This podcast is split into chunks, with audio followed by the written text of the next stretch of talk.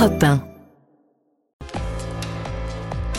Place à l'édito éco. Bonjour Nicolas Bouzou. Bonjour Dimitri, bonjour Anissa, bonjour, Bonjour à tous. Nicolas. Alors attendez, Nicolas, j'ai perdu ma fiche. Ah voilà, dans la crise agricole actuelle, on trouve sur le banc des accusés les accords de libre-échange. Les syndicats agricoles exigent un, un moratoire sur ce type Mm. d'accords, qui sont accusés de tuer certaines filières agricoles françaises. hein. Alors, quand on regarde attentivement les, les choses, hein, euh, c'est le, le fait de fustiger les accords de libre-échange est un peu euh, exagéré. Alors déjà, depuis la semaine dernière, on entend en permanence parler de l'accord de libre-échange entre l'Union européenne et le Mercosur. hein. Donc le Mercosur, c'est le Brésil, l'Argentine, l'Uruguay, le Mm. Paraguay.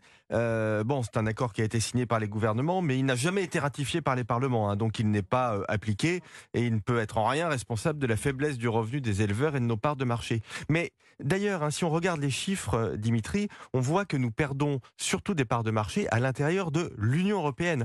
Regardez, une filière dont on parle beaucoup. Bon, L'Union filière- européenne étant elle-même un accord de libre-échange d'une certaine sûr, manière. mais re- euh, le- le- regardons la filière lait et œufs, par exemple, dont on parle beaucoup parce que les revenus hein, sont euh, particulièrement faibles. Bah, cette filière, euh, qui traditionnellement fonctionnait très bien, hein, souffre d'une balance commerciale déficitaire depuis 2018 par rapport aux pays de l'Union européenne. Ça n'est donc pas une concurrence euh, lointaine qui est en cause.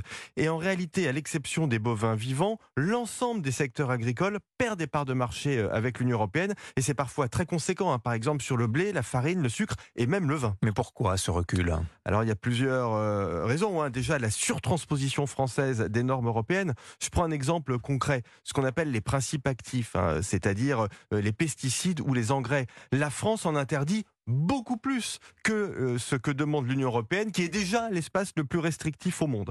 Ensuite, regardez le coût du travail. Le coût horaire du travail, il est 1,7 fois plus élevé en France qu'en Espagne, 1,5 fois plus élevé en France qu'en Allemagne. Ça se traduit par un écart de compétitivité de près de 10 centimes au kilo, par exemple, entre le porc français et le porc euh, allemand. La faiblesse de nos PME, de l'agroalimentaire, qui ont des marges très faibles et qui achètent donc à bas prix. Ça aussi, c'est une grosse différence euh, avec l'Allemagne.